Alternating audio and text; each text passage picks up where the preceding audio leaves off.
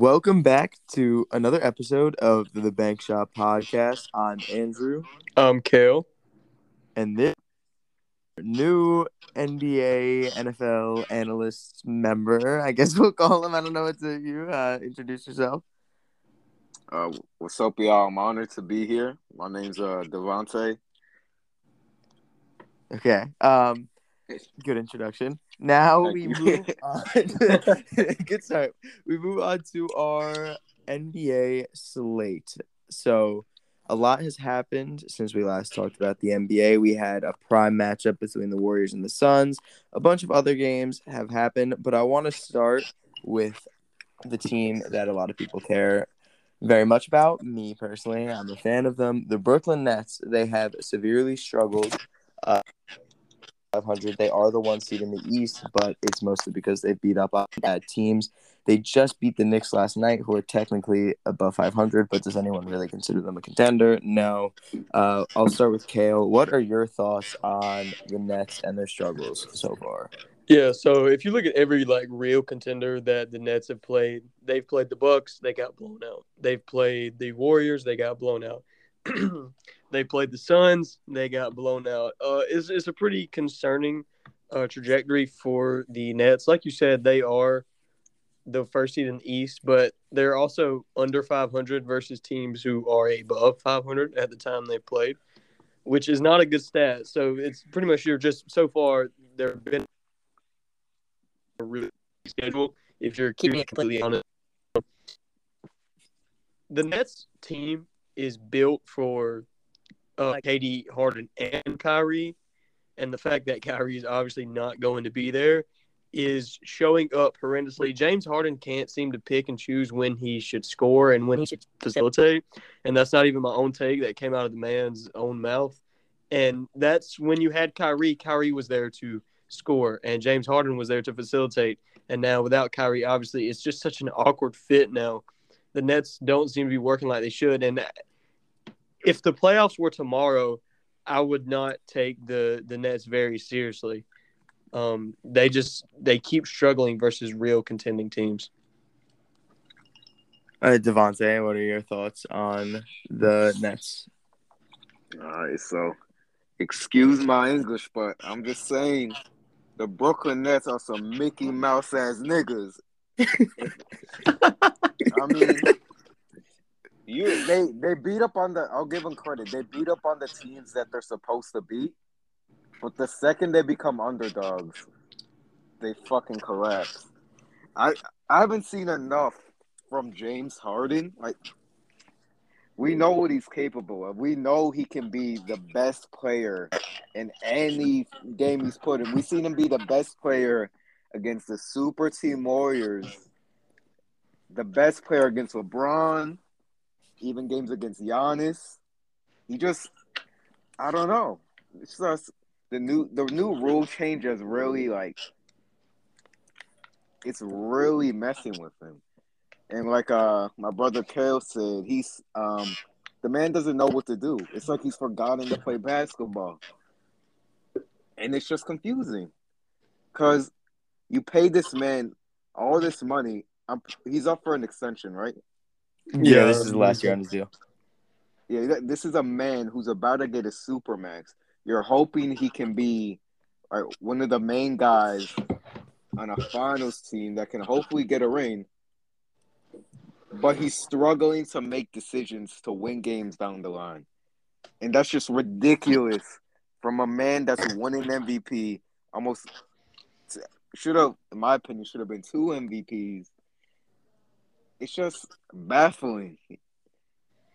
All right, And- Andrew, you're you're the Nets fan here. What are your thoughts on your own team? Like, Okay. Um. So there's, I think there's several parts of the Nets wh- which you have to talk about when you're talking about them.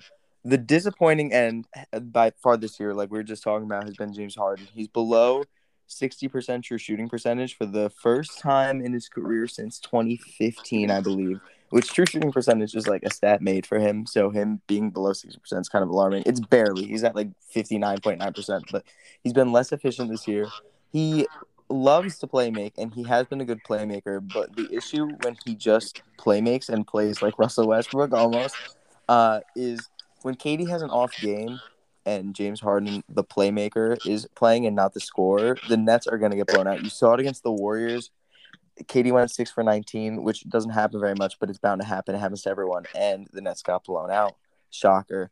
KD shoots poorly versus Suns, not super poorly, but below 50%. Um, and he has 40 points, but don't get me wrong. he still, he wasn't like uh, perfect from the field. They get blown out in that game. Um, even versus the Knicks, the Nets struggled, and KD really, really struggled. I mean, KD was really bad in this game. I, I think anyone that watched it realizes that they won because Harden decided to be aggressive. And it's the day after he came out and said the quote that Caleb was talking about before that he doesn't know what he's doing right now. It's hard with Kyrie Irving not on the team. You expect him to be there, so you prep all off season, and then he's not there.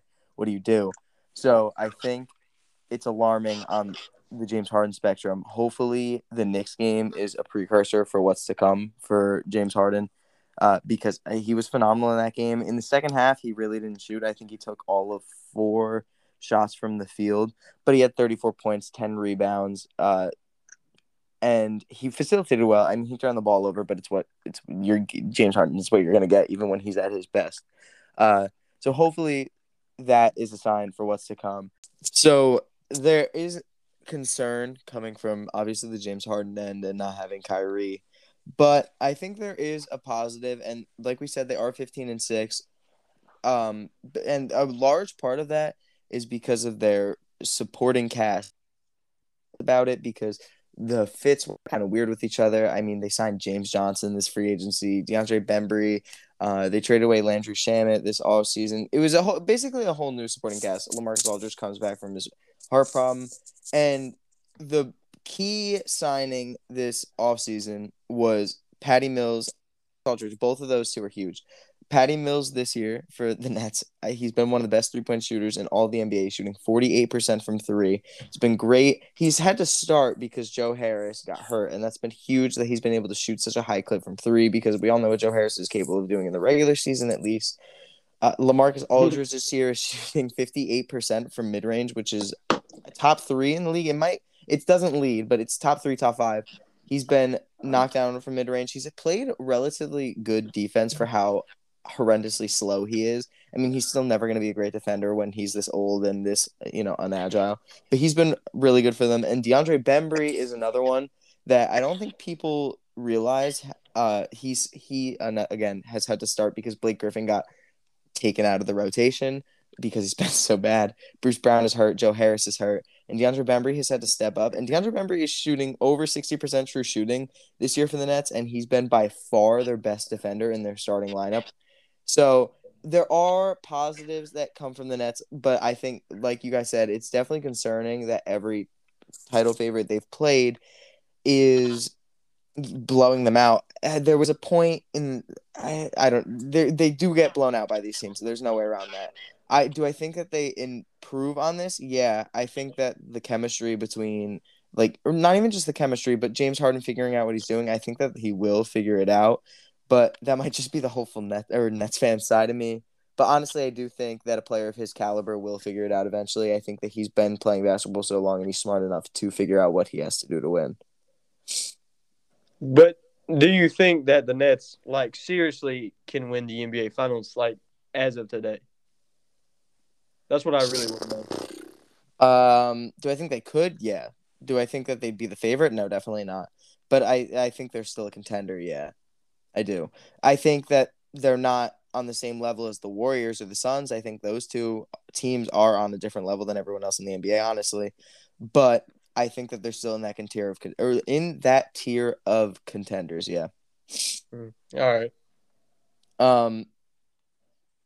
On the topic of Warriors versus Suns, we'll transition into this since I just brought them up. The two best teams in the NBA record wise played each other yesterday. The Warriors were 18 and 2, the Suns were 17 and 3, and this was a game that was hyped up a lot, rightfully so. I honestly did not watch the whole thing. I watched the first half and then fell asleep. But I'll start with Devonte here. Uh, what are your thoughts on this game? Since you're the Warriors fan, what are your biggest takeaways from it for either team? Well, I want to give the Suns credit, but I'm gonna take it all back because let me explain something.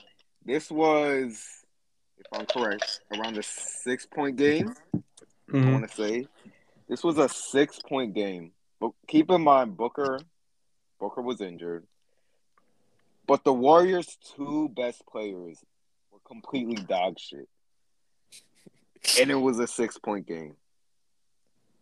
I think the war the Warriors can leave this not with their head high. They have a great foundation to build upon with, with this loss. Because you know Curry's not gonna do that back to back nights. Yeah, He might prove me wrong, but he's historically like amazing off the worst teams of his career for for some reason. Because all greats are like that, but what I'm saying is the fact that you almost won with your best player shooting four for twenty one. He should he he could have had like eight turnovers, but his teammates saved his ass a lot. And Wiggins, I don't know what Wiggins was doing. I think he shot twenty percent. I want to say, and they almost won. Like, I don't know. I, the Warriors are just showing that their style of play. You're gonna win games if you double Curry, because I forgot what the stat was, but Curry missed eight to ten wide open shots. If you do that any other game of the season, you True, are yeah. losing by twenty points. Yeah, that's not wrong. Um, yeah, the the issue I have though with the Warriors is I really do not see how in a seven game series they beat a team with an elite big man. Because DeAndre Ayton is not necessarily an elite big man, but he, I get understand the Warriors are historically a small ball team and they make it work clearly with you know Draymond Green at center. But nowadays, I just really don't see how that's going to work if you play uh, the Suns in the Western Conference Finals, or you have to play the Bucks in the NBA Finals. I just I, I can't because DeAndre Ayton as a pick and roll man, even as a rim protector, which you know he's not really the greatest rim protector, but he was able to rim protect at a very high level versus the Warriors. I just the, this how small the small ball is scares me. It, it's almost reminiscent of uh what year was it? Twenty the bubble rockets. yeah, it's twenty twenty. Yeah, 2020, the Bubble Rockets with PJ Tucker at center. Now, Draymond Green's a lot better than PJ Tucker, don't get me wrong, but I just really don't trust the Warriors versus an elite team, or excuse me, a team with an elite big man come playoff time. And I think DeAndre Ayton really exposed that last night. Yeah, I, I think all this depends on the development of James Wiseman because they got they got a seven foot two big who's mobile, and they're really banking on the fact that he can guard your the guys like Ayton, um, fuck even Jokic, um, if he gets that far enough into the playoffs. It's just they that's a lot on the shoulders of a twenty year old. Yeah, yeah, I agree. The I do love what the Warriors have going for them. You know, Jordan Poole, Andrew Wiggins, Klay Thompson. The the players they have on the wings and the backcourts is so beautifully constructed, but there's just like a black hole at the center position. And with how talented big men are getting in the NBA these days, it's just super concerning. Like, I agree, uh, but uh, the thing I want to talk about, you brought up that they have, you love what they have going with Jordan Poole. Steve Kerr does too. He had the quote, he had a really good quote about it. Actually, the benefit of sucking for so many years is that your good players or your players with potential can develop. They weren't rushed into anything, which is true. Jordan Poole's become a great player. They have good depth. The thing that the Warriors, there's going to be centers this year at the trade deadline that are going to be tradable for. I think the name gets brought up every single year, and it will continue to get brought up every single year as long as he's stuck in Indiana. Carl, oh, Miles Indiana. Turner. Miles Miles Turner Turner, yeah, uh-huh. is uh he, he- the Pacers are really really not good. I don't understand what they've been doing. I think everyone has been on the same page where the Pacers are just content with being okay, but this year they're much worse than okay. They're 9 and 15 and Miles Turner you're only going to get so much more out of him. I don't see why they wouldn't trade him. And if Miles Turner is on the block, I think that the Warriors should make serious a serious push for him because you don't know what James Wiseman's going to give you. I understand, and they're not going to trade James Wiseman for Miles Turner. That would be stupid. Their his value is so much greater than that. But they have so many assets on their team that they can afford to give up for a player like Miles Turner. And if the Warriors were to have a team, a starting lineup of Steph Curry, Klay Thompson, because remember he's coming back, Andrew Wiggins, Draymond Green, and Miles Turner, I don't see a single team beating that in the NBA. Honestly, they have every single base covered. The spacing in that lineup's ridiculous. Draymond is really the only one that can't shoot consistently from three. but the, the Warriors, as they are as now, are a contender, and I think they're one of the favorites. But if they make that move, I just don't see how anyone could pick against them winning the championship. But again, that is completely dependent on whether. Yeah. Miles Turner and the Indiana Pacers would, or the Indiana Pacers would trade Miles Turner. I want to talk about the Suns a little bit because I feel like we haven't talked about them enough, and they're the ones that actually won this game. Yeah, yeah, yeah. yeah. The Suns, I I feel like this offseason, I was one of them. I'll be honest. I was one of these people. People were down on the Suns after this offseason. Like they had just made the NBA Finals, and granted, it took some help, a lot of help. You know, Kawhi went down the Lakers had their whole Anthony Davis whatever thing happen in the playoffs as it feels like happens every year. But this eh, this offseason, people were convinced the Sun. I had talked about the finals matchups with a ton of people, and I didn't talk to too many people with the Suns in the finals. But have they proved us wrong? Chris Paul has been just I, he's been Chris Paul. I mean, 15, 10 assists, two steals per game. He's leading the team again. Devin Booker has consistently been really, really good this year 23 points per game. DeAndre Ayton, despite not getting his extension, has proved that he probably should have gotten the extension. He's not quite elite, but I mean, 16, 12. He plays good defense. The Suns are a. Mm, really, I don't know about that.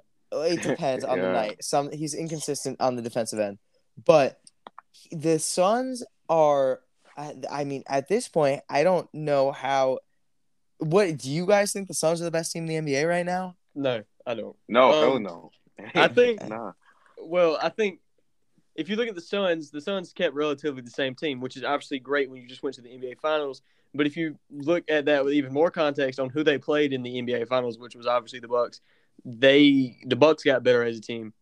Um, and so if you think logically, that means the Bucks are probably still better uh, they the Suns did nothing to get better at stopping Giannis, which was their their their crux in the NBA Finals, and it's going to happen again. DeAndre Ayton is still not going to be able to guard Giannis one on one. The Suns still don't have pieces to build a wall like everyone was saying they should. Uh, I don't think the Suns are the best team in the NBA, but I don't I don't want to hark on the Suns too much. Um, we we actually have a group chat, all three of us, uh, and we picked the this Suns Warriors game, and I was the only person who picked the Suns. Uh, I just want to throw that in there for a minute. But um, okay. yeah, I think the Suns right now are probably the best team in the West, but I still think the Bucks, until proven otherwise, are the best team in the NBA.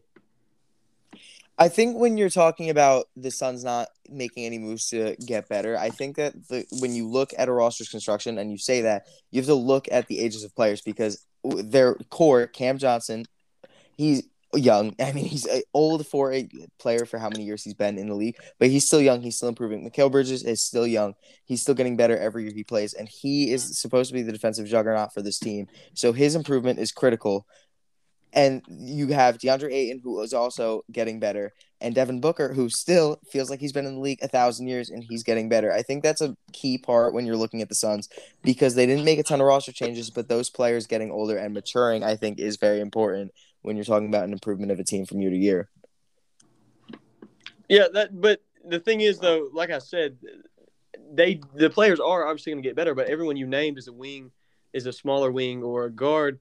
The, the Suns didn't do anything to uh, get better, as in stopping Giannis. Uh, and that is the one thing they didn't need their backcourt to be better. They didn't need their wings to be better. The offense was fine in the NBA Finals. The one thing they could not do was stop Giannis Antetokounmpo, and they still cannot do that.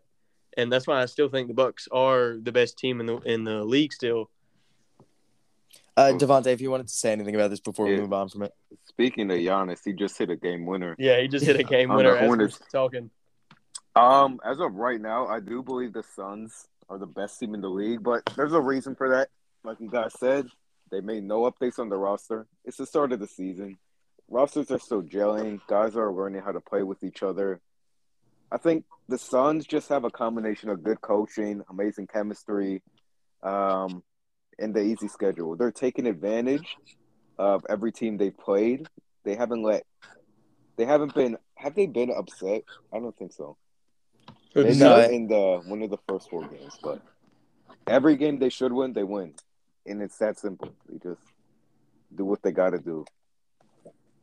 Uh, yeah, I think that's fair. Uh, both these teams will obviously be monitoring very close throughout the season. They're both 18 and 3 now. And it's kind of insane. An 18 3 start. Uh, maybe history will be made. I don't know. But the next game I want to talk, or not even the next game, the next team I want to talk about, the Minnesota Timberwolves. They are 11 and 11 this year, which is good enough for the nine seed. This would be the playoffs right now. The West is in a weird spot, but 11 11 oh maybe i don't know that's much better than people thought that they were going to be and a lot of their players have shown out this year Karl-Anthony Towns is back. He's healthy. He's been great this year. Anthony edwards has continued to improve. There were questions about him coming out in the draft because he made a stupid quote whatever. He's uh, clearly was worth the first overall pick. He's getting better. He's averaging 22 points per game this year in just his second year. The Minnesota Timberwolves, Devonte, do you think that there is a path to them in the play in, to the playoffs, or just what do you think of them as a whole this year? Well, I, I definitely have them as one of the play-in teams because you can see Dame Damian Lillard is playing injured. The Nuggets, MPJ will be out the entire season, and I don't really know. I know Jokic is capable, but I don't know if his teammates are capable of carrying for the entire rest of the season. The Canes, they're the Canes, not much to be said. The Spurs, um, I can see them making a push for the play-in, but the only other team really competing with the Timberwolves for the play-in are the Pelicans. And that's if Zion's fat ass ever comes back, which, which I don't think he will for like another month. But I think the Timberwolves, they're they're in an amazing position. They have a new owner. Um, they're they're selling out games for like the first time in years, which I think is incredible. In a city like uh, Minnesota, you see the fans are into it. Everyone's into it. The Did you say a city are. like Minnesota? we don't talk a city like what did they play? Minneapolis? Minneapolis. Minnesota Yeah, is city just like cut that, cut that. City like Minneapolis. you know I'm leaving that in. Uh, All right. it doesn't matter.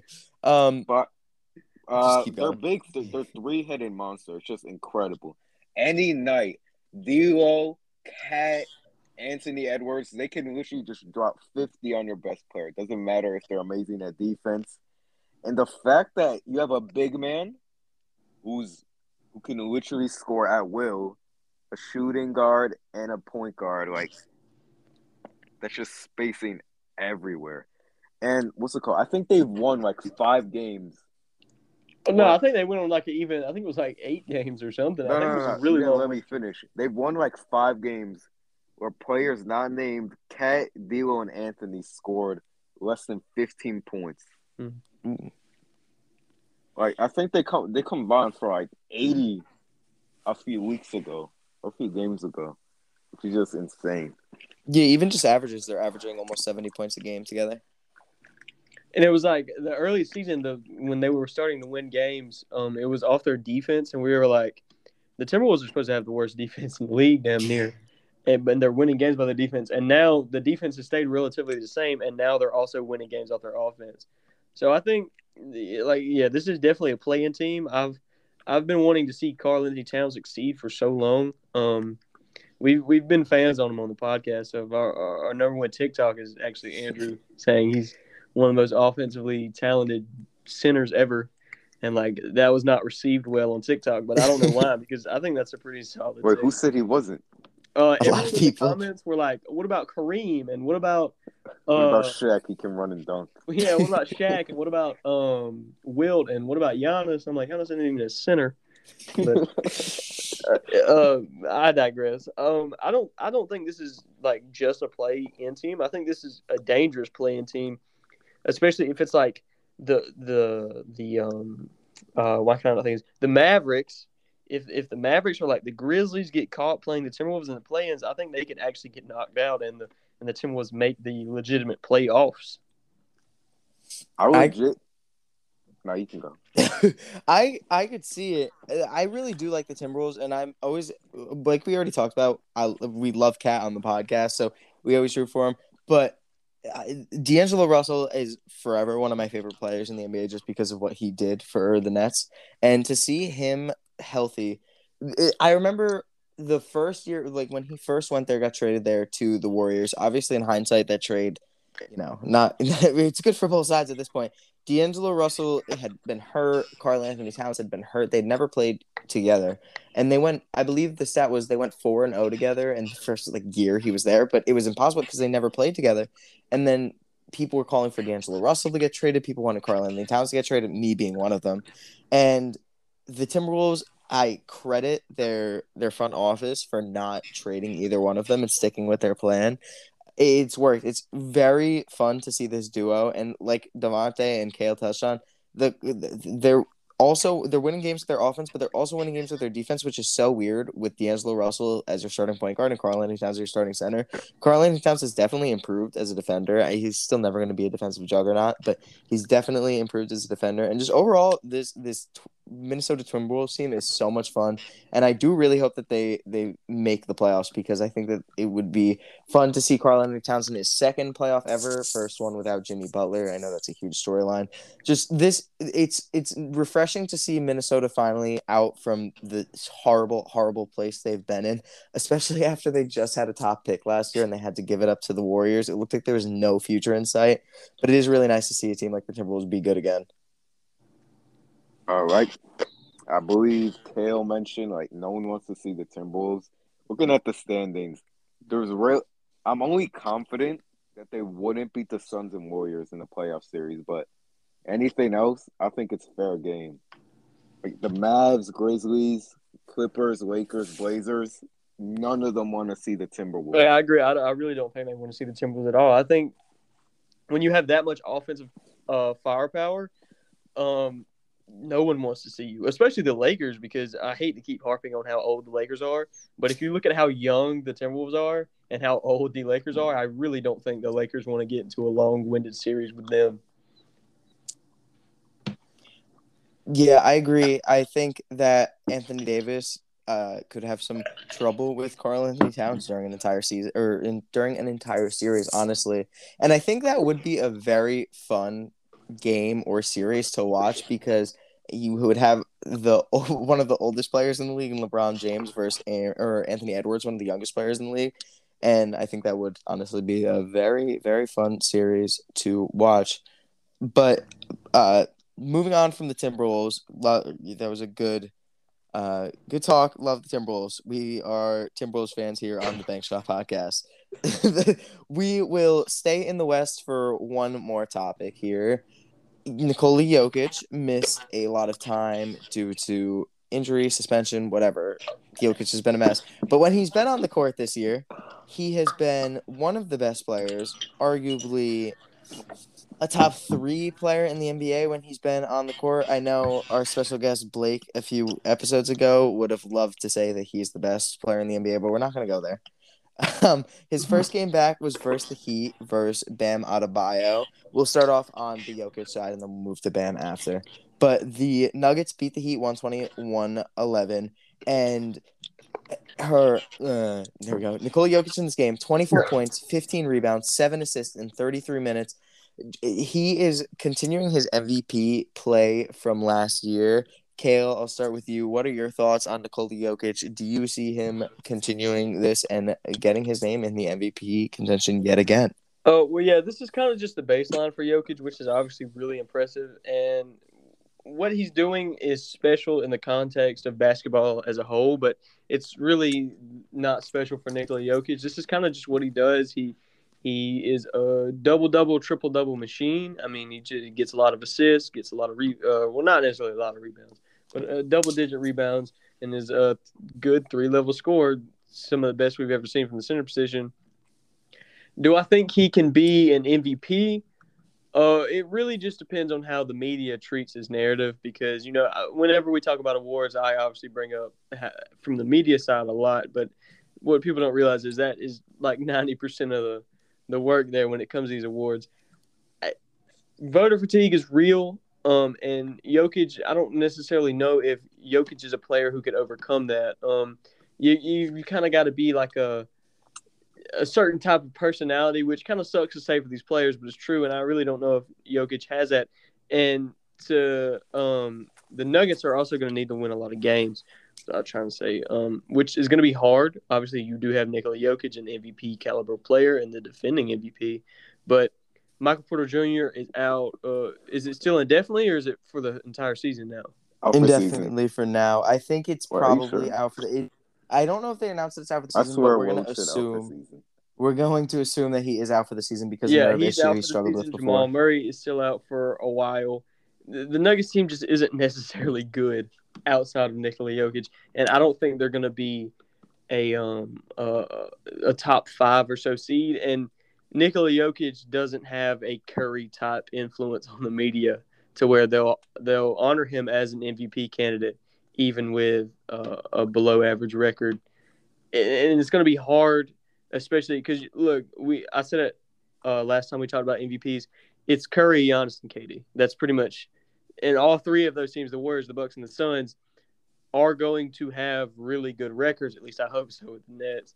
But um, it's going to be hard to beat those three guys who are media juggernauts and are putting up cr- crazy stats in their own regards while they also have much better records than you. So I don't really think he is a legitimate, legitimate MVP candidate this year. Devonte, do you have anything to add to that? I, as much as I hate Jokic, I honestly think he's the best player in the league right now. Wow, what? you think he's the best player in the league? In the entire league. How? Please elaborate for me. I don't I don't like watching Jokic play, but I have I've watched every game he's played in, and it's it's just crazy. The the way he affects everything on both offense and defense. I don't know where the hell he got it from, but he just be, he became a two way player this season. Like no one is scoring on him easily. No one's taking advantage of him on mismatches anymore. No one's actively attacking him because they know he's gonna be there. They know he's gonna contest it. He's gotten better positioning. He's gotten better at contesting shots. I don't know. This man somehow gets better every single year, and he just won an MVP. Just like keep that in mind. He's scoring better. He's he's passing out of triple teams because the man doesn't have Jamal Murray and Michael Porter Jr.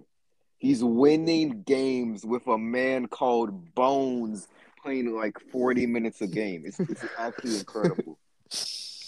Uh, uh, see, I get where you're coming from here, right? I definitely do. I just don't know if you can say he's better than a player like Steph Curry. I mean, I know the Nuggets have absolutely no one around him at this point. You have Aaron Gordon as your second best player, and Aaron Gordon does cool dunks, but he's one of the least efficient players in the NBA. There, I but and Jokic has slowly gotten better every year. He has slowly gotten better on defense, which was a major issue last year. I I don't know if we touched on it in the podcast at all. I don't know if I ever said this, but he is an underrated defender, and he was then, and he has gotten better defensively this year. And yeah, I mean, he's a playmaker. He gets rebounds. He scores. But I oh, the best player in the NBA. I just don't know. I don't what know. What stops you from saying that? What stops you from calling him the best? Ah, I mean, I guess it's a good point, but I think it's his play style because I, I don't know. He, no offense, but he's he's pretty boring to watch. He is in comparison to your LeBron Jameses, your Giannis's, your Currys. He's pretty boring. Well, what he does isn't very staunchly different from Giannis because that's what that's what people were saying when they're like, the reason people don't think Giannis is better than KD is because Giannis's play style. I mean, the only difference is Giannis is basically just hyper athletic Jokic, like worse passer but significantly more athletic.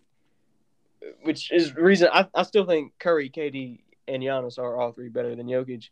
Because I mean, Curry is the most. He has the most gravity out of anyone in basketball ever. Like the, the god, the best shooter God ever created. Still an insane playmaker. He's like the turnovers are up this year, I believe, but either way, I mean, that's just how the Warriors play. It's like a read and react. So you're throwing a lot of passes to where you think people should be. And if they're not there, then obviously it's going out of bounds.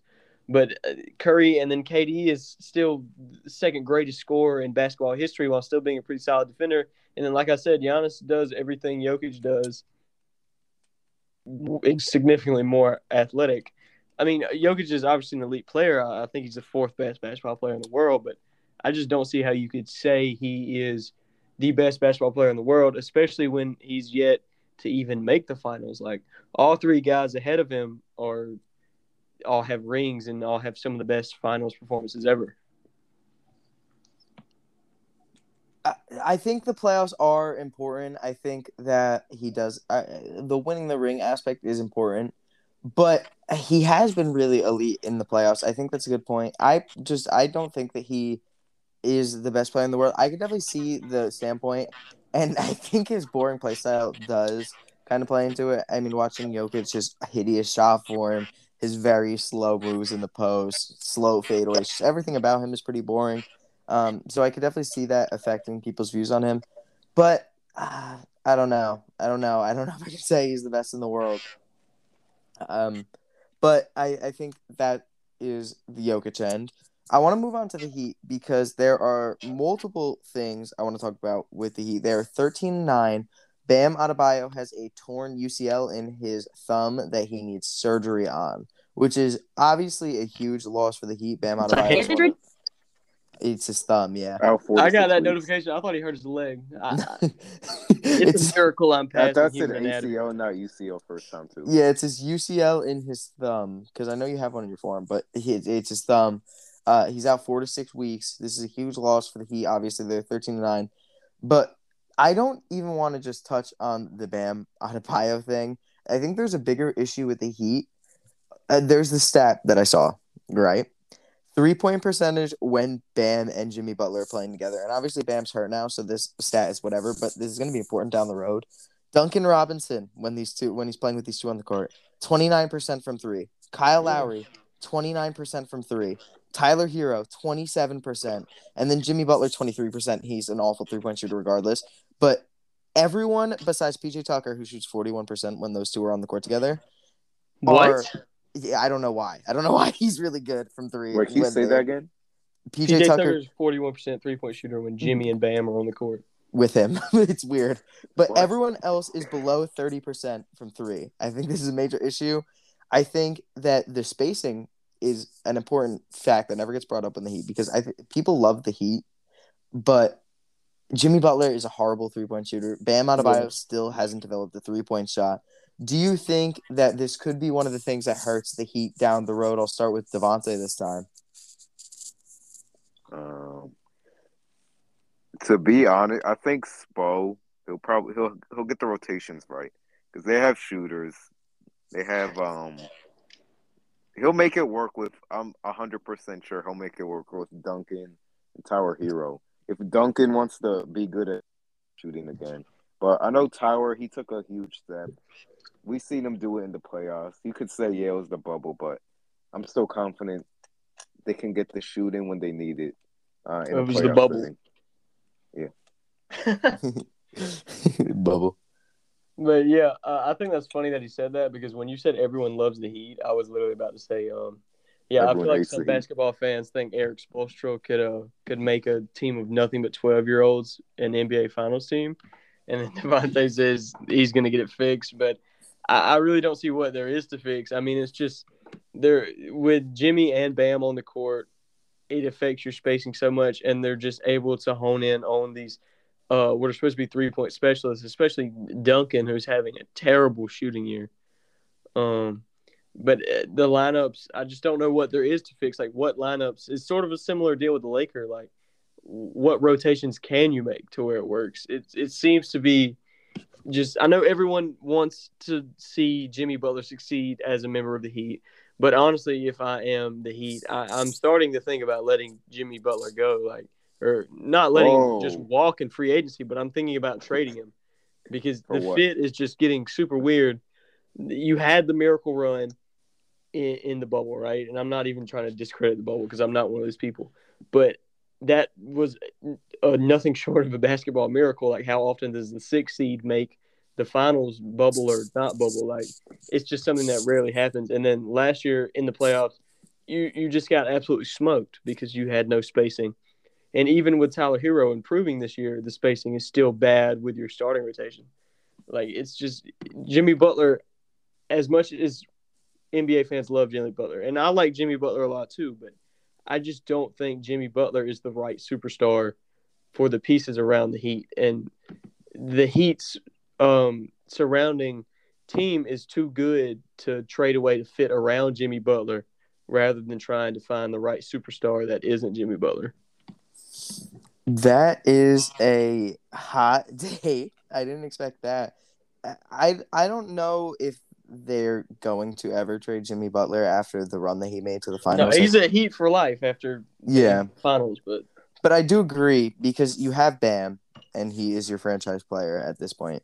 You have Kyle Lowry. I just the fit of Bam and Jimmy Butler alone is weird because you have a wing, you have a small forward, and then center who both can't shoot threes. They both have solid mid. I mean, they both have really good mid range shots. Don't get me wrong, but in 2021, that's not spacing. Mid range shooting is not spacing. And then they have shooters who are supposed to space the floor. But Duncan Robinson has severely struggled recently. Tonight's game, right before we recorded this, their game wrapped up.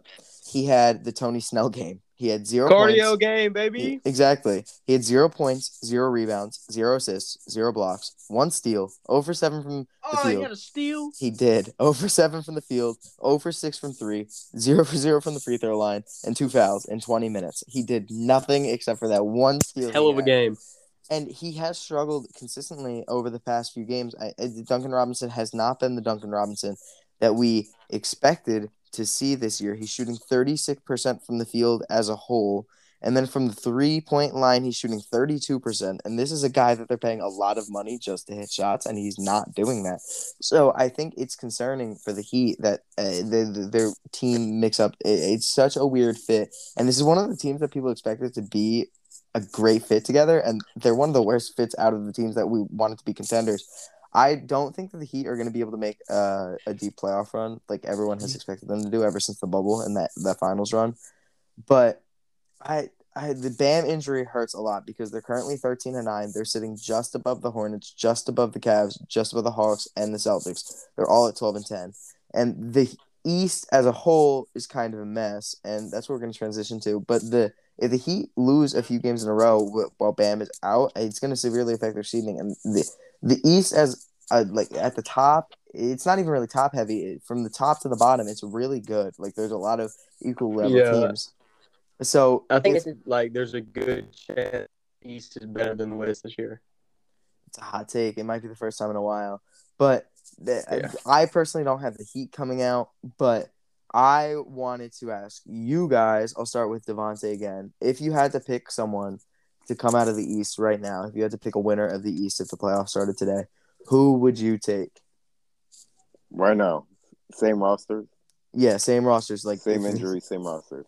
No, not it, or yes, yes, same injuries. Who would you take to? Is anyone for the Of these. Kale? Is anyone for the Bucks out? Uh, Brook Lopez, but he should be coming back soon, and then Donte DiVincenzo, who should also be coming back soon. Uh, I would easily take the Bucks over anyone. Yeah, Yeah, longtime yeah. listeners of the podcast uh, expected this answer from me. Uh, yeah, it's it's got to be the Bucks. Who else can it be but the Bucks as of right now? Yeah, I would take the Bucks. Lonzo Ball. Lonzo Ball. Uh, I would also take the Bucks. Honestly, the Nets, like we talked about, struggling already. We all know what DeMar DeRozan becomes in the playoffs. DeMar DeFrozen. Uh, there's a lot of nicknames actually for DeMar in the playoffs. We just spoke about the Heat and their poor uh, fits together. The Hawks haven't been great. Eh, I think the Bucks are clearly the best team in the East right now. Um, and that's who I would also take to win the Eastern Conference. So Uh, that was a lot of NBA talk. Probably one of our longer NBA segments since the playoffs of last year.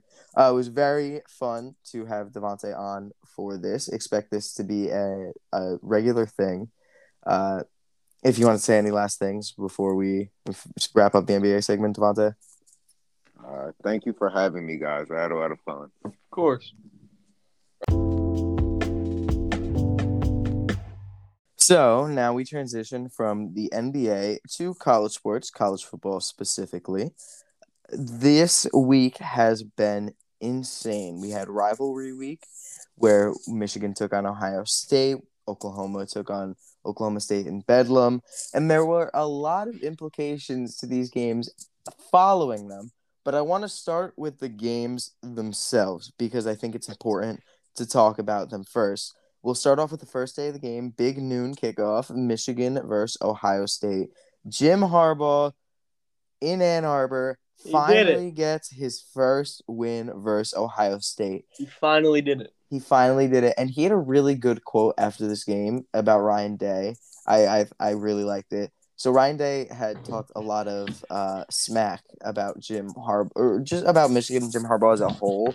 Uh, it was a lot of like shady comments and interviews, but after the game, someone asked him about it, and he replied and said, "Some people are born on third base and think they hit a home run when they score," which I thought was really good because Ryan Day took over Urban Meyer's program. Obviously, started on third base, and uh, he finally gets humbled. Ryan Day in this game. Uh, what are your takeaways from this game? What do you want to talk about? Listen, um, I believe me and Blake said uh, on our rivalry week rivalry week prediction episode that if Ohio State does lose, it is going to be because of their horrendously bad run defense, which I had honestly thought had gotten better as since the Oregon game. I thought they took that as a learning process. They didn't. Uh, what what I saw when I realized I watched the uh, Michigan State game back, and and the, Dan said this too. Um, Ohio State didn't necessarily lock up Kenneth Walker. O- Ohio State's all, offense ruined their momentum. They didn't give Kenneth Walker the ball. They didn't like pound Kenneth Walker the ball to start out with. They ended up in an early hole, and now you just have to throw the ball. Like, you can't run the ball anymore. Ohio State didn't necessarily stop Kenneth Walker, and we had we seen with Hassan Haskins' absolute masterclass. I bet he feels like the man on top of the world now uh, congratulations to him. That was to beat your rival, and that is the game you play. Uh, all kudos to him. But Hassan Haskins absolutely torched Ohio State. What was it, four, five touchdowns? It just felt like he was going to get a first down on every run, and Ohio State's run defense is god awful. And it doesn't really make sense because they have a good defensive line. Their linebackers suck but their linebackers have sucked for a while. I know all three went to the NFL last year or went in the NFL draft. None of them, besides Pete Werner, really get play time. They weren't that good last year. You know, we saw that from especially the Alabama game where Alabama's run game tore them. But yeah, this if uh, uh, Michigan was going to beat Ohio State, which obviously they did, it was going to be off a master class by Aidan Hutchinson Shout out to Dan for that quote and um and masterclass on the ground. And they got both of them. And it's just it's so nice to finally see Michigan win this game. I agree. I think I I wanted I wanted to see Harbaugh finally win, and I was really confident that it would it was not going to happen, but and it finally does. Hassan Haskins, who's supposed to be a red zone back, absolutely gashed Ohio State in this game which, like Kale said, I thought their run defense had gotten better, but it clearly didn't. Ohio State's offense, I, I it was weird. It, it CJ Stroud still had a good like statistical game at the end of this game, but he missed some throws. Chris Olave dropped. He made that crazy catch down the right sideline late in the game, but he dropped a touchdown earlier in this game that they had to end up settling for a field goal for. His wide receivers were not helping him. Jaxon Smith-Njigba dropped a few everything. Yeah, yeah, he dropped he dropped quite a bit. Uh, the, there was the one play where where the announcer who's calling this game do you remember brad it should be no not brad Nessler. it should be kirk herbstreit and joe mm, forgets the last name that's who always does the big noon kickoff yeah It does. It doesn't really matter. there was the play where C.J. Stroud rolled out, and the, he said the announcer said, "And no one's open." And Jaxon Smith-Njigba was 15 yards Oh, open it was- in any direction. It was. It was. Uh, yeah. It was. Uh, oh, what is his name? Uh, Gus. It's Gus. Um.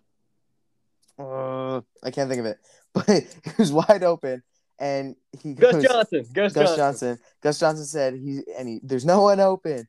And CJ Stroud throws, and Jaxon Smith-Njigba was wide open. Wide and, then- open. And then he, said, swore he an caught amazing it, catch, and they dropped it. and he dropped it. It so Ja- bad. Jaxon Smith-Njigba he, like had butter hands during this game. Uh, his receivers didn't help him. CJ Stroud still had a good game, but I, he's definitely not the Heisman anymore. Uh, it, it's definitely an upsetting finish for Ohio State because people had them locked in as the second best team in the country after they uh, just absolutely dominated down the stretch. Not everyone, but they, they looked really good down the stretch. They dominated Michigan State, and then people were starting to say, "Oh, yeah, can they give Georgia a run for their money? Best offense versus best defense. What could happen?" and they come up short ultimately, and it's a disappointing year for them uh, in the end. Um, but good for Jim Harbaugh. We're happy for him here. And Moving on to the next game, we had Alabama versus Auburn, the Iron Bowl. We had T.J. Finley versus Bryce Young, and TJ Finley coming into the game already wasn't a good quarterback, and he gets hurt mid game. He barely walks. I don't know how Auburn kept him in this game. I he clearly was not okay. He looked solid in the first half, and then every throw he made after his ankle injury was almost intercepted or overthrown grossly, except for the overtime throw. But Alabama struggles yet again. They struggled with LSU a few weeks ago, and this all they're struggling with lackluster teams. And Auburn is not a team that Alabama can afford to struggle to, and still Mhm. think that they can win in the playoffs. So even though it's rivalry week, whatever, you have to count it against them. You can't just not count it. So, what are your thoughts on Alabama looking beatable these past few weeks? Do you think it's just a fluke, or what do you think? Well, first of all, uh, what you said about TJ Finley, like why did they even play him? Well, I, TJ Finley sucks. Don't get me wrong. I'm sorry, TJ, if you're listening. Um, I know you're a huge fan, but you're not that good. But I'd take a hobbled uh, TJ Finley over Dematrius Davis or what's next? Caylin Newton, Cam Newton's little brother, who literally plays tight end when he's not the emergency quarterback. But eh, a hobbled TJ Finley is better than that, sadly, with Bo Nix obviously out. But um, yeah, Alabama looks super beatable. Um, and this is clearly the worst Nick Saban t- Nick Saban team since Alabama was not good. Um, I thought la- the Mac Jones first year, uh, obviously not 2020, 2019, was their worst team, and I think that team is better than this one right now. With that being said, for the first time, uh, for only the fourth time in the past 10 years, I believe, Alabama is walking into a game as the underdog. Um, and do you know Alabama's record in those three games, Andrew? Well, I know that they were the underdog the year that they were the four seed, so I'm gonna say that they won that one. Are they undefeated in those games? They're undefeated. They beat 2009 Florida.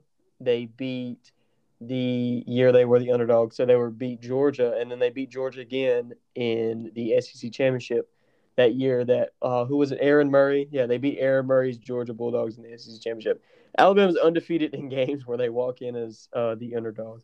So listen, I keep saying it, and I know it shouldn't make sense. I know Georgia is the better team. Georgia should beat Alabama by 14, but I'm not going to pick Kirby Smart to beat Nick Saban until he actually does it.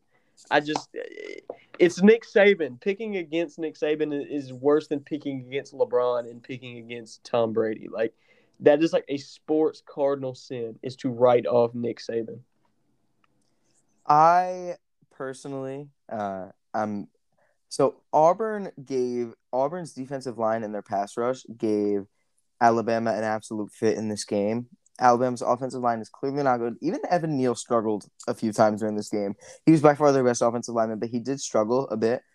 I just don't see a way where Alabama comes out on top of this game. And Listen, going, you're doing it, Andrew. You're I'm doing gonna it. do it. I'm gonna do it. You can hold this against me. You can post this clip on our Instagram, whatever you want, if Alabama wins. But I'm going to say this with confidence: Georgia will beat Alabama in this game by ten plus points. By just, ten double by digits. ten. I'm saying double digits. You're saying not double only digits. picking against Alabama, you're going double digits. I'm gonna go double digits. Listen, And every logical thing you are about to say about Georgia Bulldogs football, Alabama football, it will all make sense. I guarantee you. But football is not a sport that makes sense. Let's go ahead and get out. College football, there's some voodoo around this, right? it, it's so weird with college football. Alabama should have dog walked Auburn, right? But they played in Jordan Hare Stadium. There's just something. There's head buried at 50 yards in a Jordan Hare Stadium or something. There's a witch's curse. It, it's just it's just voodoo, man. It's just trends and and streaks and curses and I, Georgia is, is not going to be Alabama. They should trust me. I think Georgia is a better football team. I don't even think it's close. But there's just something about Georgia versus Alabama, Kirby Smart versus Nick Saban. I think Georgia's going to get a 10, 15, 17, 20 point lead in this game. And you know what? They're going to blow it because that's just what Georgia does. It's a curse. I don't see Kirby Smart beating Nick Saban until I see him with my own two eyes. The clock hits zero zero, and he has scored more points than Nick Saban's Alabama team. I think I think I mean I think it's fair. I totally get it. I don't. I'm putting a lot of stake. I'm putting a lot of faith. There we go. Kirby Smart here, but I just there is so much more. I don't want to say talent, but they're just such a better team than Alabama this year. I'm to stick with my guts. Good thing that Alabama does get out of this Auburn game. I want to touch on a little bit. I don't want to completely harp on oh they suck whatever. Uh, Bryce Young has his Heisman moment. He played really. I I know Alabama fans want to say he really didn't play bad in this game because the offensive line. Yes, true, but he was grossly underwhelming. He was missing a lot of throws early in this game, and then he has a 97 yard touchdown drop to force the game into overtime. That's his Heisman moment. Unfortunately, he probably shouldn't win it. Actually, I'm going to say he shouldn't win it. It should be one of the defensive players, either Aidan Hutchinson or who had an insane game. By the way, I watching this game, he was everywhere. I don't know if the stat line really shows it, but uh, just watching the game, he felt like he was everywhere. Will Anderson, but their team in next year, Alabama, is going to be insane. Oh, it's going to be so good, dude. It's going to be ridiculous. I just you, the the talent at every single spot. Ja'Corey Brooks at the end of this game is the one who catches that touchdown, and he's going to be there next year. Obviously, the the body control on that catch. Oh, just uh, over Will Anderson's going to be back. Alabama's going to be ridiculous. I just don't think this is this their year. I think they're going to lose by double digits to Georgia, and I think they're going to miss the college football playoff. Um, that's just my take. It's not happening. It's Nick Saban will not let that happen. And I think that's fair, and we'll see on Saturday. We'll move to the next game, Bedlam. Another game. I'm gonna be honest. I'm not gonna lie. I didn't get to watch this. I was out, but obviously, I watched the first. I watched the first quarter of it, and I can see box scores. so, uh, Oklahoma State takes down Oklahoma, I believe, for the first time since 2014. Yeah, in in Bedlam. Oklahoma. I mean, it's really it's not the type of game I expected. I expected to be a lot low, lower scoring. Really? Because of Oklahoma State's defense. I know, but it's Oklahoma State again. College football doesn't really make sense. But I thought Oklahoma State's defense would be better. It wasn't. But uh, what? Well, you no, say? you said that, but Oklahoma State's defense held Oklahoma almost scoreless in the second it's half. It's true. Spencer Sanders did have a few turnovers, which helped the Oklahoma offense. Uh, but it's anything from this game, from the actual game, not the aftermath of it. We'll touch on the actual game first. Oh yeah, uh, like I said, Oklahoma's defense struggled in the first half. Mainly that was off of turnovers, botch punts. Just it, it's bedlam, man. Bedlam is insane. And then they clutched up. Um, they didn't allow Oklahoma to score in the second half, and Oklahoma's offense took advantage of this. It was just an amazing game all around. People are complaining. We thought just everyone knew Caleb Williams and Oklahoma was about to pull out that Oklahoma magic and win on the last drive, and they came damn close. Uh, a lot of Oklahoma fans are crying. Like, I, genuinely, I have not seen this mad in forever about what should have been a pass interference on the last play or the last play that really mattered. Um, I, I, really didn't see it. It was a it was a physical rivalry game. It was a huge play. If if you're not going to swallow your whistle there, then you're going to call pass interference on everything, which is obviously not good for the sport. But eh, Bedlam lived up to what Bedlam should be. There was a lot of turnovers, a lot of points scored, and, and then long stretches of no points being scored. Like I said, Spencer Sanders finally did it. I did. I honestly did not think he was going to beat Oklahoma ever because he's just not that good of a quarterback. But I'll give him credit. He had a decent second half, and he obviously won the game. And there's this one picture. Honestly, if this gets put on TikTok, I'll make Andrew make the picture, the um the thumbnail. But there's a picture of him surrounded by Oklahoma State fans, and there's just this big on the jumbotron. It's Oklahoma State's logo, and it says um this is our state now. It's just such a badass picture.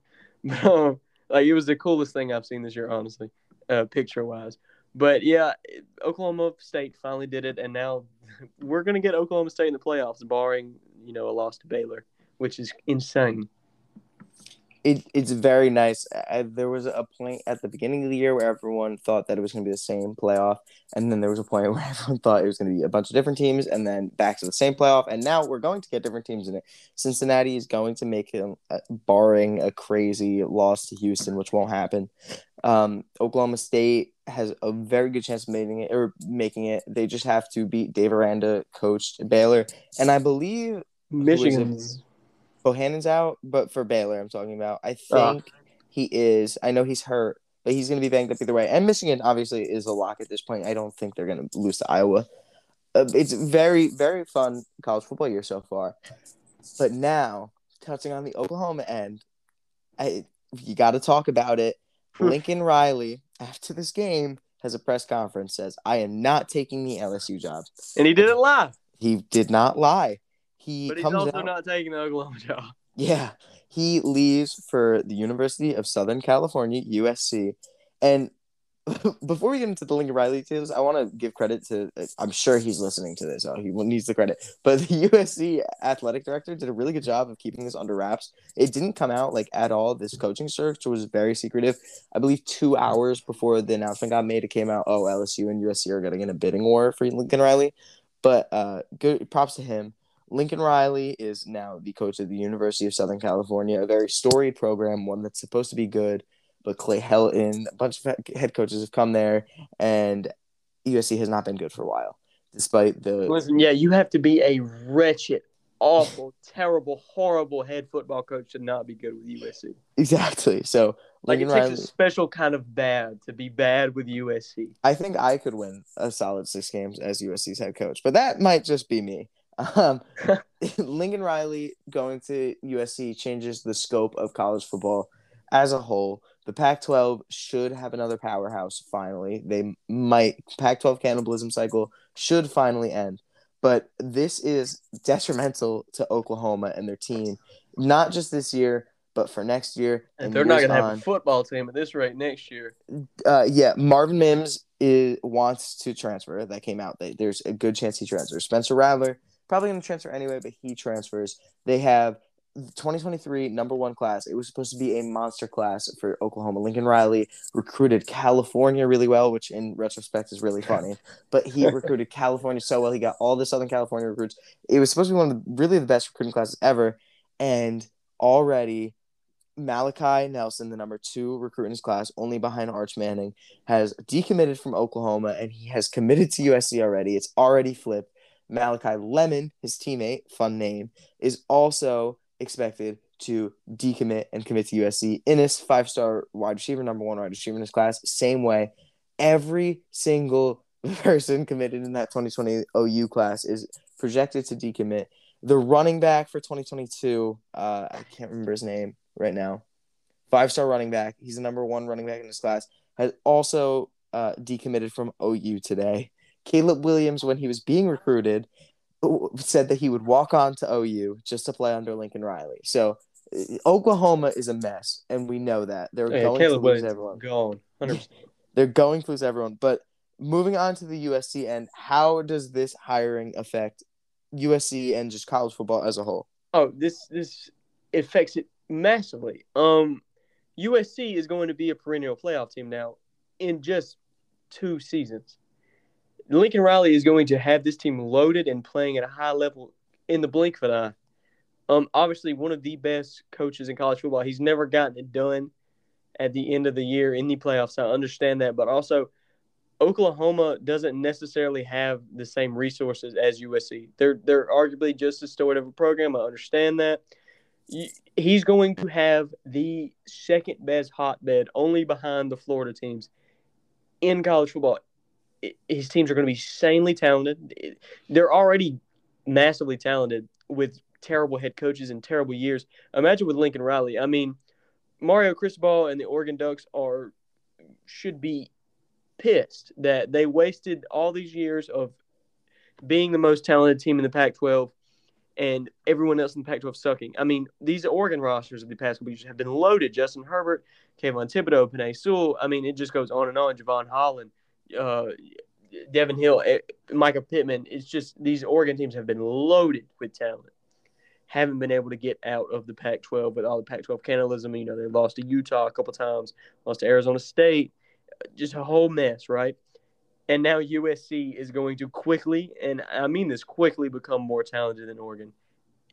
Not next year, but I genuinely think the year after that.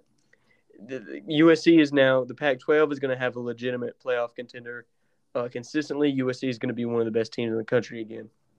And Oklahoma, especially now they're going to the SEC, they might want to re they might want to uh, halt that process because Oklahoma is going to become one of the worst teams in the SEC.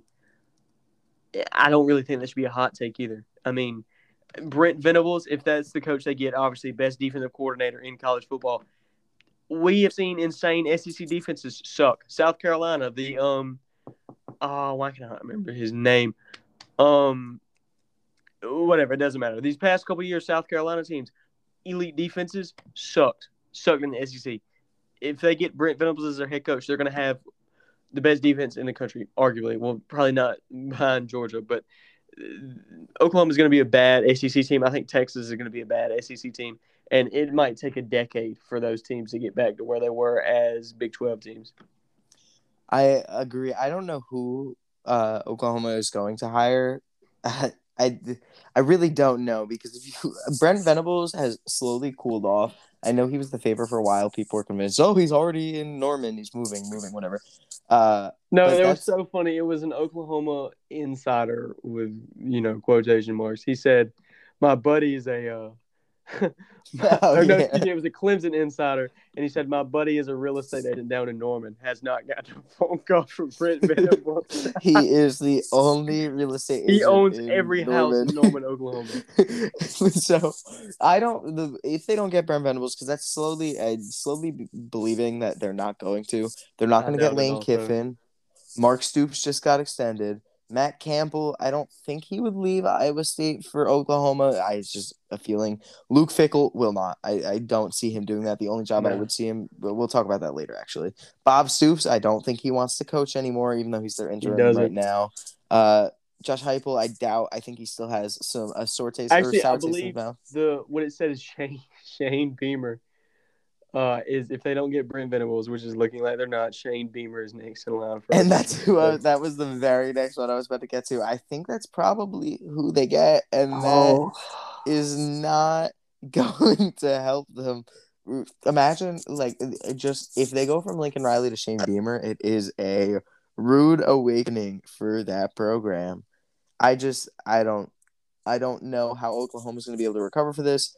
But the USC being good is going to be great for college football. The USC Notre Dame rivalry is rebirthed again, which you know, huge rivalry in college.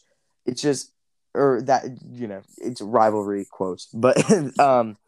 no, it's a real legitimate rivalry. It is. why It's just not quote. during rivalry week. That's why I didn't mean Oh, that. gotcha. Um, but now on the Notre Dame end, smooth transition.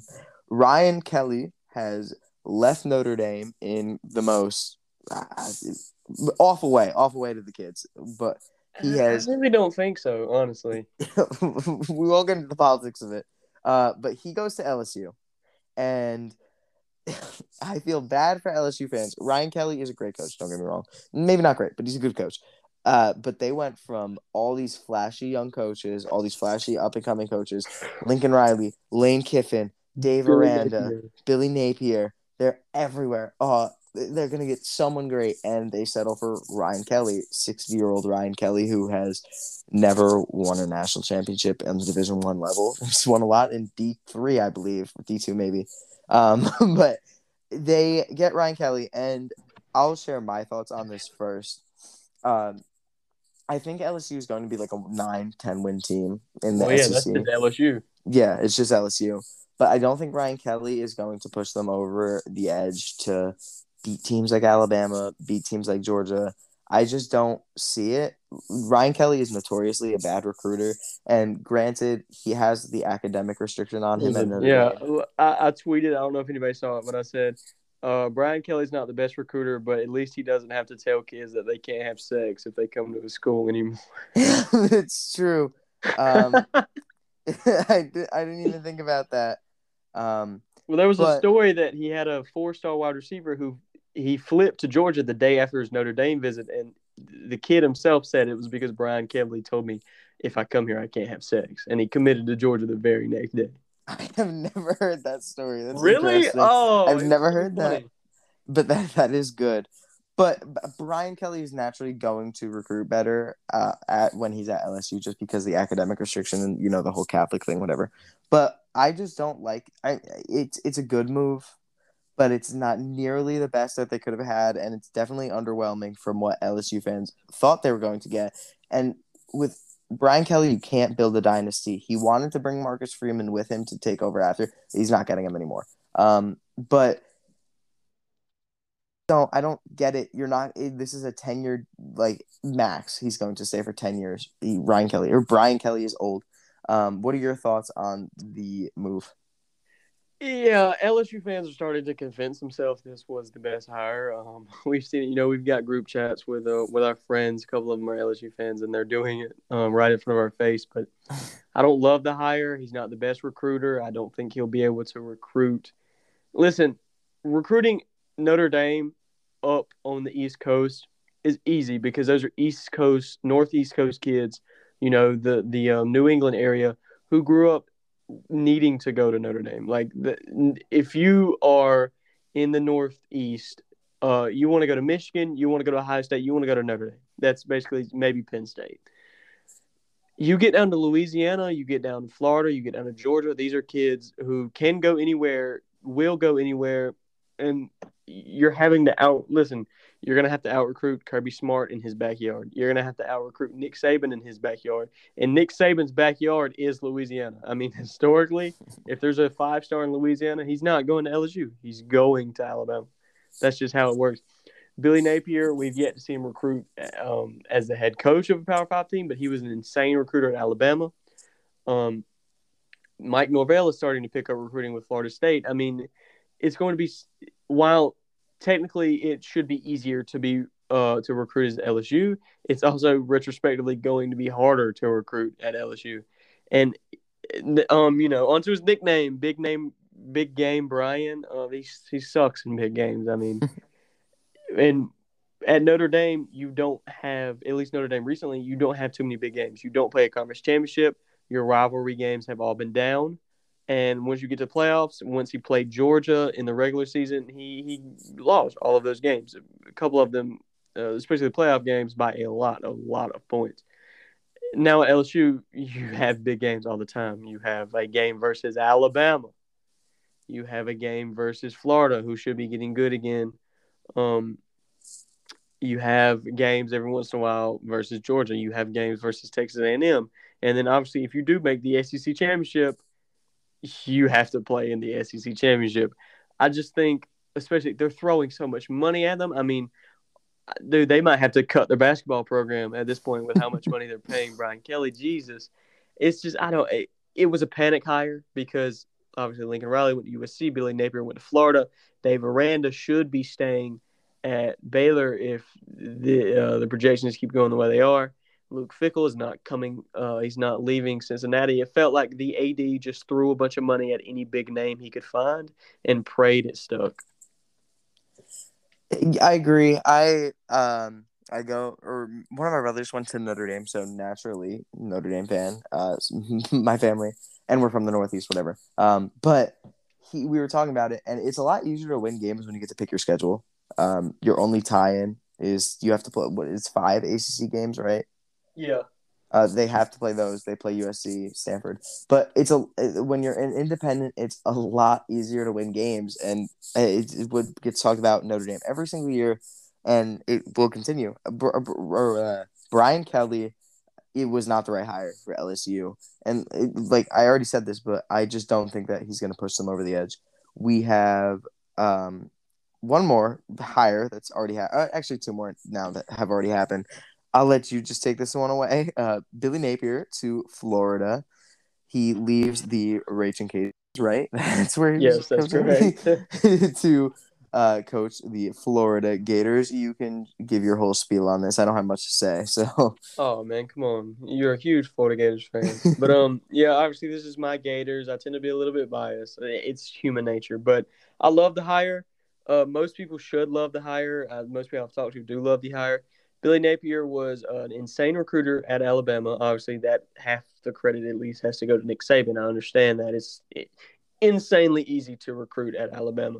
He recruited at an elite level for Louisiana. Never in both of his years as the head coach of Louisiana, both years he had the top class in the Sun Belt. Um, that goes that says a little bit something to me. He had Louisiana as a consistently ranked team. Uh, I told you ten years ago, Louisiana, the University of Louisiana Lafayette, the Raging Cajuns are going to be a consistent and perennial top twenty-five team. What you you not believe it? You'd be like on, on NCAA fourteen, yeah, sure, but no. Billy Napier brought them to being that good. He sent two running backs to the NFL. Obviously, Elijah Mitchell is now basically a, a, starter, which is for the 49ers, big rotation back team, whatever. He's developing talent at ULL. He's getting talent at ULL, and he's winning games at ULL.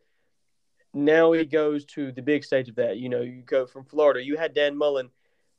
I love the firing of Dan Mullen for this reason. Listen, if we took the brains, just simply the brains of every head coach in America, Dan Mullen is far and away one of the best. I mean, the dude, his ability to run an offense, change his offensive scheming around personnel, all of that, elite. But he couldn't recruit, and we saw that early. We Dan Mullen couldn't recruit. He couldn't refill a team.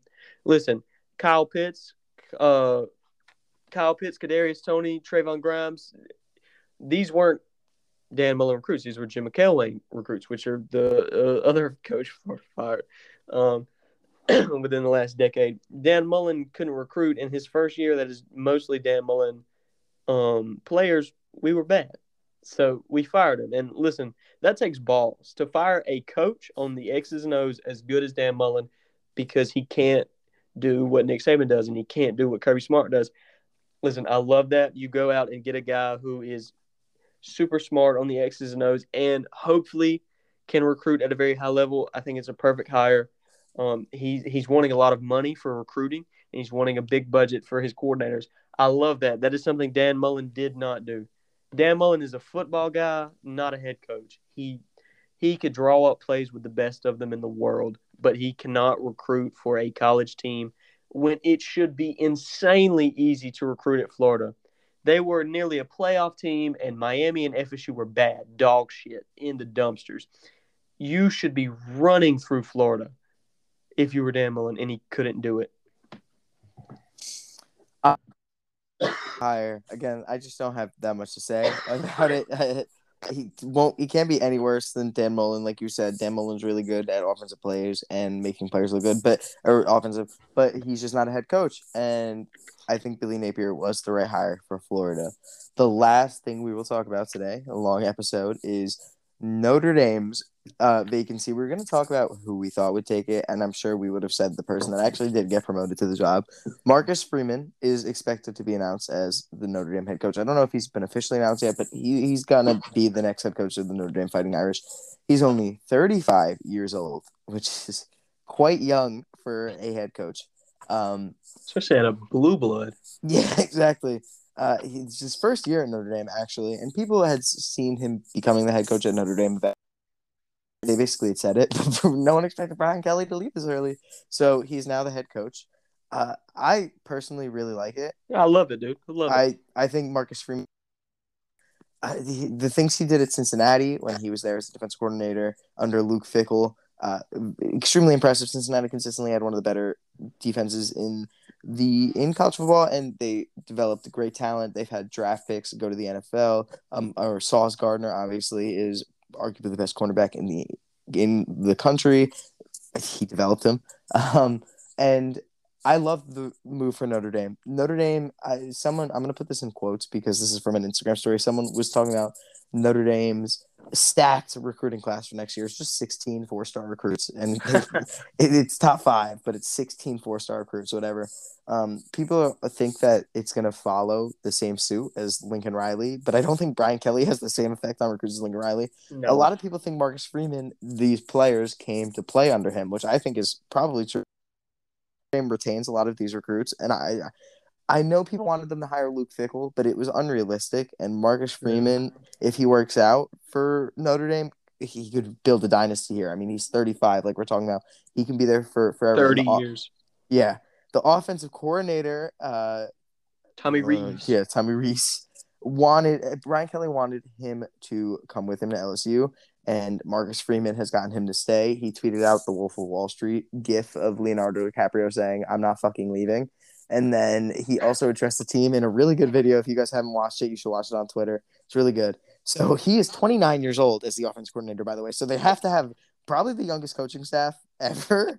Um, 35 and 29, at least for a blue blood. That's crazy.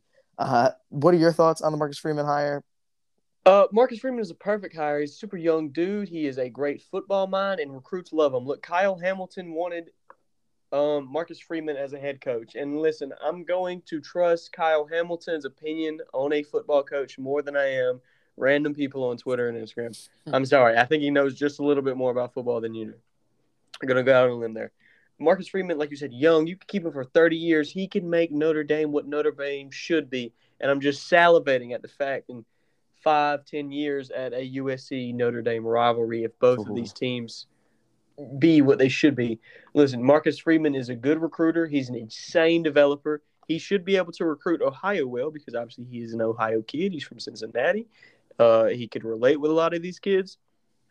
Uh, most of the defensive recruits, well, I'm pretty sure every defensive recruit was there for Marcus Freeman, not Brian Kelly. And I'm sure he'll be able to, you know, spin that yarn back on the offensive kids.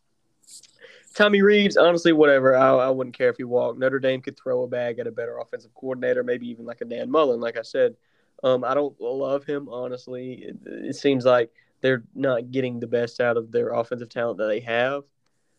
But you know, it's better than having a vacant job there. I'll say that. And he is super young, so these coaches can develop just like players can. And these coaches have a lot of developing to do. And yet Notre Dame, it's just what else were you going to do besides hire or excuse me, promote Marcus Freeman? It was just the perfect thing to do.